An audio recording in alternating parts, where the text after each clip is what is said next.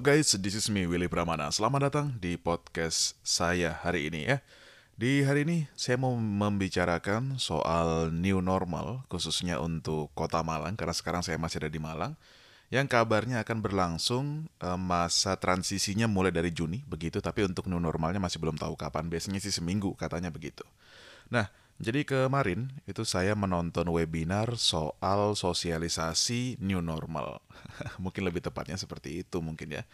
Soalnya kenapa ketika saya menonton itu harapan saya adalah bukan cuma penjelasan program kebijakan dan lain sebagainya, tapi ada evaluasi juga mungkin atau mungkin juga ada diskusi-diskusi menarik juga di sana. Tapi ternyata ya cuman sebatas sosialisasi. Mungkin akan lebih baik kalau pemerintah ingin sosialisasi itu langsung bikin channel YouTube atau mungkin bikin video yang viral begitu, kemudian jelaskan programnya seperti apa, mungkin akan lebih kena. Pasti pemerintah tahulah strategi komunikasi yang tepat itu kayak gimana ya.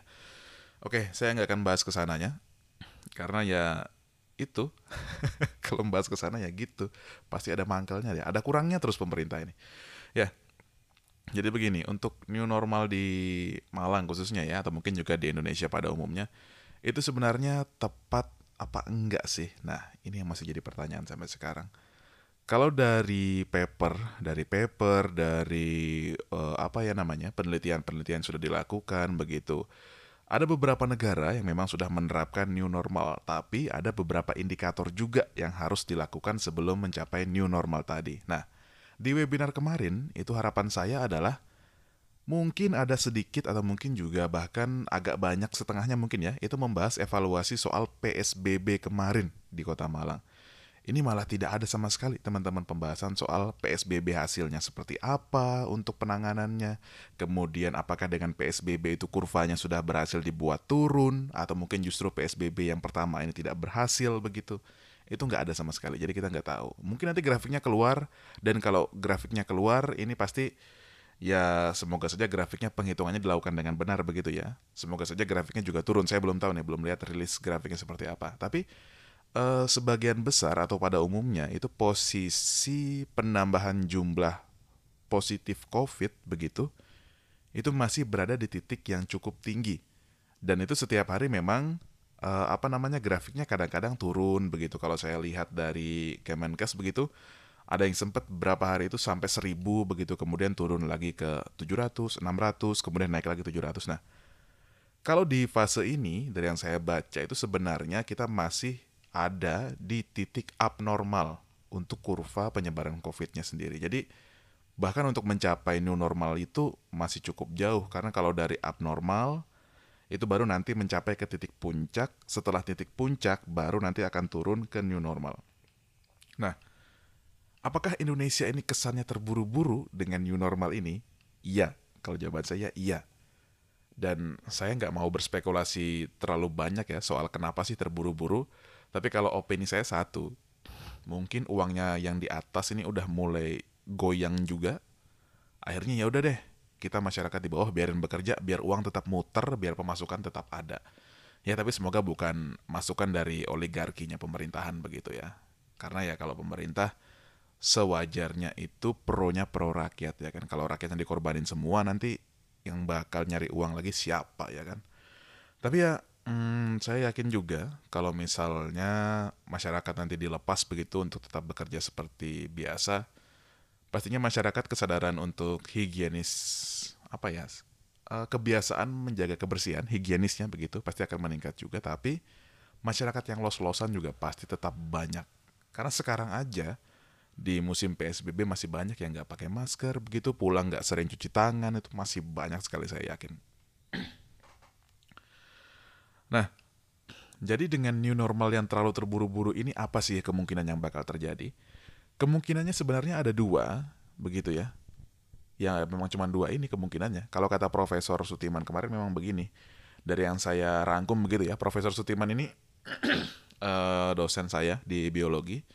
Beliau ahli soal hal-hal yang kecil, lek cari wong cowok itu makhluk halus.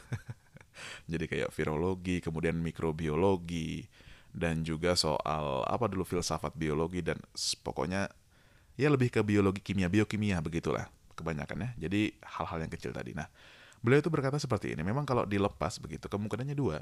Yang pertama jumlah orang yang terinfeksi jadi makin banyak, kemudian orang-orang tadi yang terinfeksi tidak bisa survive, akhirnya rumah sakit membludak, dan korban yang berjatuhan semakin banyak. Itu kemungkinan yang pertama.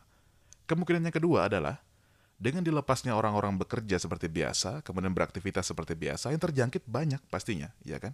Karena walaupun sebaik-baiknya kita melakukan physical distancing, menggunakan masker dan lain sebagainya, yang namanya virus itu kita tidak bisa melihat dia ada di mana kan? Bisa jadi di dalam masker Anda itu sebenarnya sudah ada virusnya di sana. Jadi ketika Anda pakai, justru Anda kena virus COVID-19 ketika pakai masker. Nah, tapi ketika orang-orang pada terjangkit tadi, kemungkinan keduanya adalah orang-orang tadi itu tubuhnya kuat, cukup kuat untuk menahan virus tadi, kemudian selama masa inkubasi virus sekitar 14 hari, virus tidak menunjukkan gejala apa pun dan dia akhirnya mati dengan sendirinya karena dilawan oleh antibodi dan orang itu akhirnya menjadi kebal. Dan ini kemungkinan yang kedua. Tentunya dengan menerapkan new normal itu yang diharapkan adalah kemungkinan yang kedua tadi orang-orang bisa jadi kebal, bisa jadi kuat untuk melawan virus. Nah, tapi kita lihat lagi ya. Sebelum kita berbicara soal wah Nanti kalau dilepas orang-orang pasti kalau kena virus sembuh imun orangnya. Nah, betul. Nah, tapi imun itu tidak semudah itu mendapatkannya. Jadi begini. Bahkan ketika kita imunisasi, penyuntikan vaksin itu adalah virus yang dilemahkan begitu. Jadi ada kemampuan-kemampuan virus yang dilemahkan. Misalnya kemampuan virus untuk bereplikasi atau mungkin kemampuan virus untuk menyebabkan infeksi yang lebih parah. Jadi misalnya virus uh, apa ya? Kita disuntik dulu ya. Virus uh, cacar begitu, anggapannya virus cacar begitu. Virus cacarnya masuk, nah tapi cacarnya ini tidak dibuat parah karena kalau di zaman dulu orang kena cacar bisa sampai mati ya kan. Kalau sekarang jadi mungkin yang dikasih cacar uh, ini biar ke trigger antibodinya kayak gimana ya? Oh dikasih demamnya aja. Nah mungkin seperti itu saja. Nah maksud dari omongan saya tadi malah ngelambiar sana kemari ya adalah dengan pelepasan orang-orang tadi yaitu tadi kemungkinannya ya bisa sembuh semua bisa dapat imun atau korbannya makin banyak. Nah kita bicara kalau korbannya makin banyak tadi dulu ya pertama ya.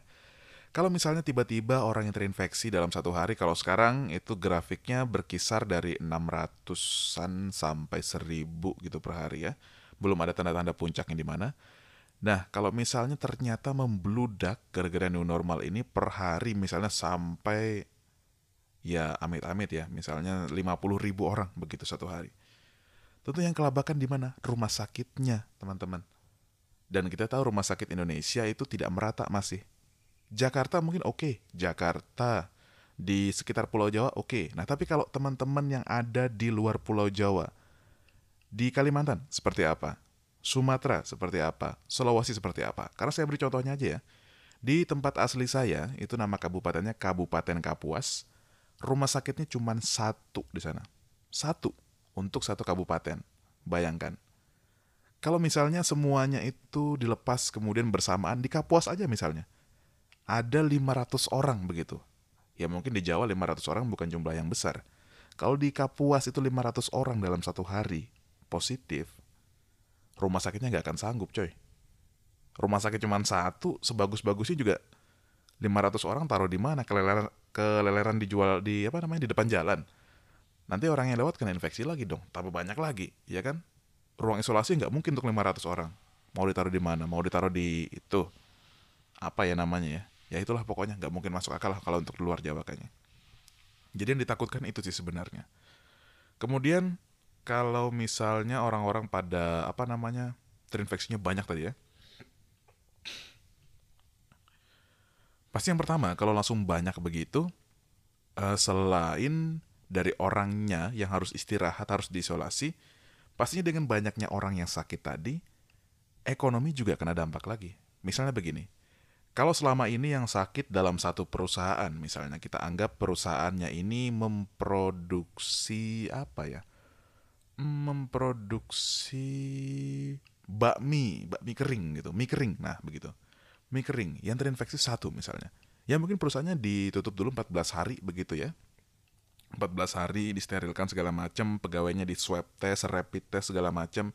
Udah oke, okay, negatif semua, lanjut kerja lagi dengan protokol kesehatan yang ada. Nah, tapi kalau misalnya keburu-buru diterapkan new normal tadi misalnya ya gara-gara new normal protokol kesehatan sih tetap ada tapi akhirnya pegawai masuknya itu semua misalnya begitu. Kemudian setelah pulang gara-gara berpikiran wah new normal kita udah bisa ke sana kemari. Eh ternyata infeksinya itu bertambah ya kan? Nah bayangkan kalau perusahaan tadi itu cuma punya 500 pegawai kemudian setengahnya begitu kena covid. Ya tetap protokolnya pasti seperti uh, apa namanya yang sudah dianjurkan begitu perusahaannya 14 hari dulu ditutup, disterilkan dan segala macam. Nah, tapi dari orang yang kena COVID kemudian kembali beraktivitas normal itu yang saya baca dan juga saya lihat apa namanya perkembangannya di internet begitu ya itu butuh waktu yang cukup lama loh jadi begini covid sendiri itu memang dari uh, paper yang saya lihat dan saya baca begitu itu memang untuk tingkat berbahayanya itu tidak separah SARS dan juga flu burung, memang. Nah, tapi salah satu gejala yang paling berbahaya dari COVID ini adalah untuk paru-parunya. Karena kalau dia menginfeksi di paru-paru itu bakal ada kayak apa namanya titik-titik putih begitu. Dan itu kadang-kadang orang mistaken atau mungkin salah uh, apa ya salah persepsi begitu dianggapnya itu tuberkulosis padahal itu COVID begitu. Jadi kalau orang yang kena COVID tadi kemudian disuruh istirahat dan dipaksa sampai sembuh begitu, itu akan perlu waktu yang lebih lama. Memang COVID-nya bisa hilang mungkin ya 14 hari kalau imunnya bagus begitu.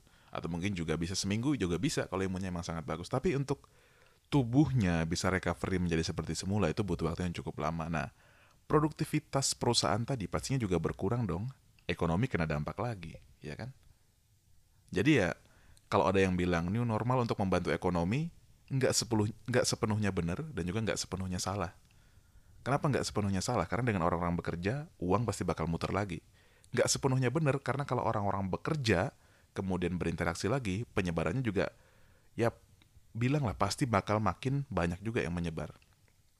So it's a 50-50 uh, eh, apa namanya 50-50 policy kebijakannya 50-50 nggak tahu yang benar mana yang salah yang mana. Tapi ya amit-amit semoga kebijakan ini bukan diambil gara-gara memang tabungan yang di atas tadi nih.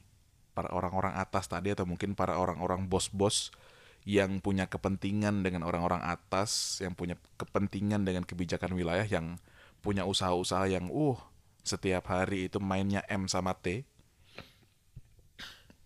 MT semoga bukan itu yang meminta untuk ada new normal ya karena kalau seperti itu berarti ya tanda kutip tumbalnya masyarakat.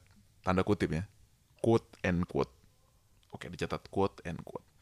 Oke. Mungkin di situ dulu untuk podcast kali ini. Uh, semoga ada yang dengar. Kalau nggak ada yang dengar juga whatever. I just say what I want to say because this is my diary and ya saya malas nulis jadinya saya ngomong aja begitu. Oke. Willy Pramana out dan stay safe ya teman-teman.